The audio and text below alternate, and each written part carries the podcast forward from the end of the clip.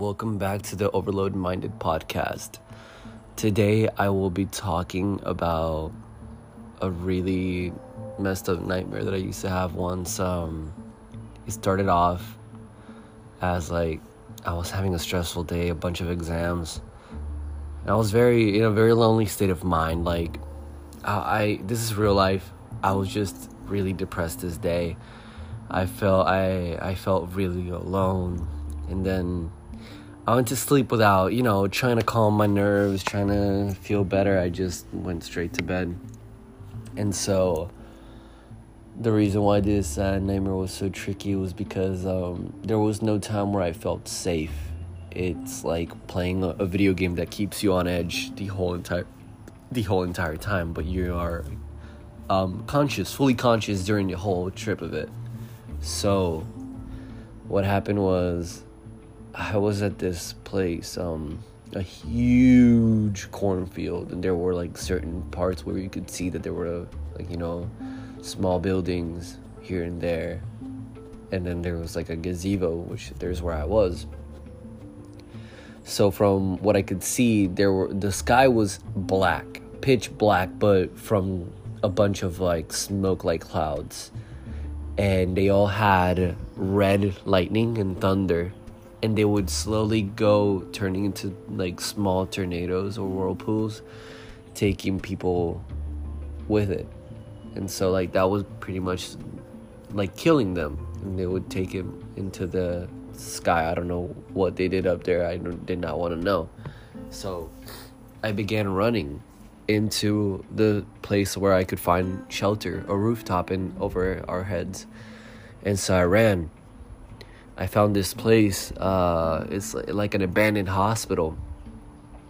And so I took a. I remember the whole place. It's like the secretary area in the middle. There was like an area to the left where there were the bathrooms, and then to the right were a bunch of doors. So I went running towards that area and I locked myself in one of the rooms, the first one I could find.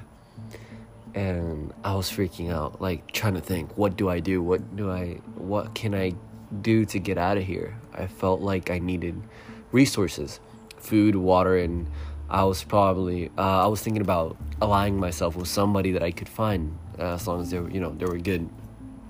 So I remember that I was like, okay, I can't stay in this room forever, or I will die and the skies were dark outside and everything, I was freaking out. And so when I got out of the room, the hallway just turned into one long, long hallway, super dark. I had a flashlight on me. The door in front of me had a blood stain on it, like marking one. And so I was like, okay, I'm just gonna run the direction where I came from. I went left and I started going left, like I was just running down the hallway as fast as I could. When I turned around, there was a door right behind me, like through the area that I just ran down the hallway. There was a door behind me. I turned back around, there's a door there. I turned to my right, there's a door there. I turned left. Okay, now it's empty, like there's no doors there, so I'm just running wherever I see an exit. I managed to reach uh, the secretary area again, and I look to the left because I hear something. The door is open. It's a doll room, and they're all looking at me, and they begin to all, like three of them begin to tilt, like rotate their heads in a full circular motion. And I feel a huge sense of unease, like I, even right now, remembering that gives me the goosebumps so immediately I'm like running out again. And so I go into another place and I see a bunch of people. They're in need of care. So I go down there, uh, to help them. There are a lot of sick people on the bottom floor, like a basement floor. And I go there. And then people are looking at me, some in panic and some can't even talk. And then one of them says that there's like, it's a trap, like that area is actually the place where this one guy comes to torture them and kill them.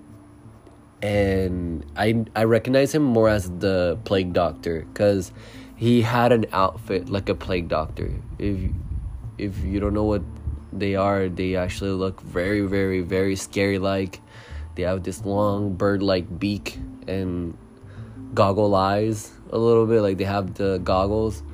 They're fully covered entirely, and so I hear that he's approaching. So I hide beneath the table. I grabbed a, a scissor that I found on top of one, and I begin to crawl, trying to reach the exit and I remember he's like walking by towards the people. He knows there's something wrong, something's different because everybody's quiet this time. Uh, I totally forgot that you know when you go to when when there's tension, people used to you know stay quiet and not make so much noise. But when they were being tortured and all that before, when they used to see him, they would immediately used to be screaming. But since they knew that I was trying to get away, they were all in tension, so they all stayed quiet. And immediately he recognized, oh, there's somebody here or something's wrong. So I could see him through corners of the tables that I was hiding beneath, and I could see him looking around gently and slowly. And I accidentally stumbled upon one of the chairs. And he, when I look around, he's already a, right on me. He picks me up with one arm. He's picking me up, and with the scissors on the left hand, I decide to stab him, stab him the rib cage, and I begin to stab him over and over and over again. Not trying to kill him, but more like to let make him let me go.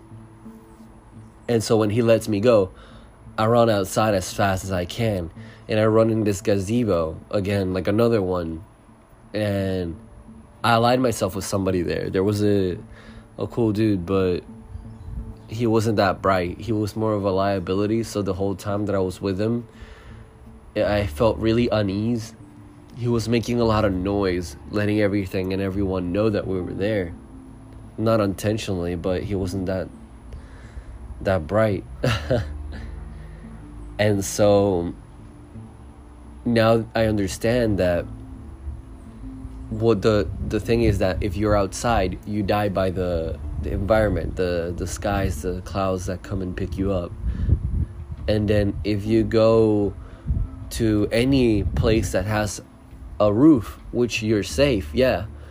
But the monsters will lure you out to to outside, to the outside. They'll scare you so you can leave and I remember in the end, I stumbled upon the creator of it all.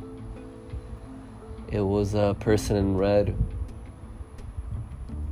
Wanted to find enjoyment in just torturing everybody.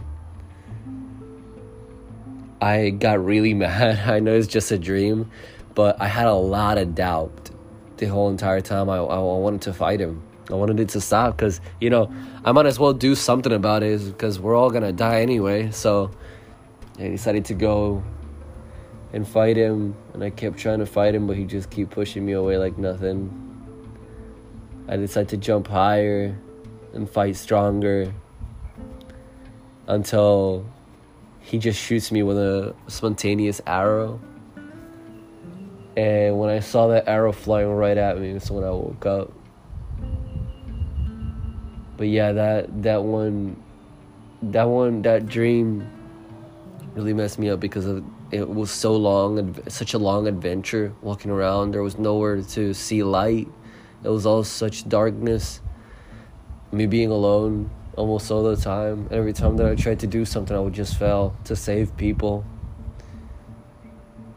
It was very, very harsh.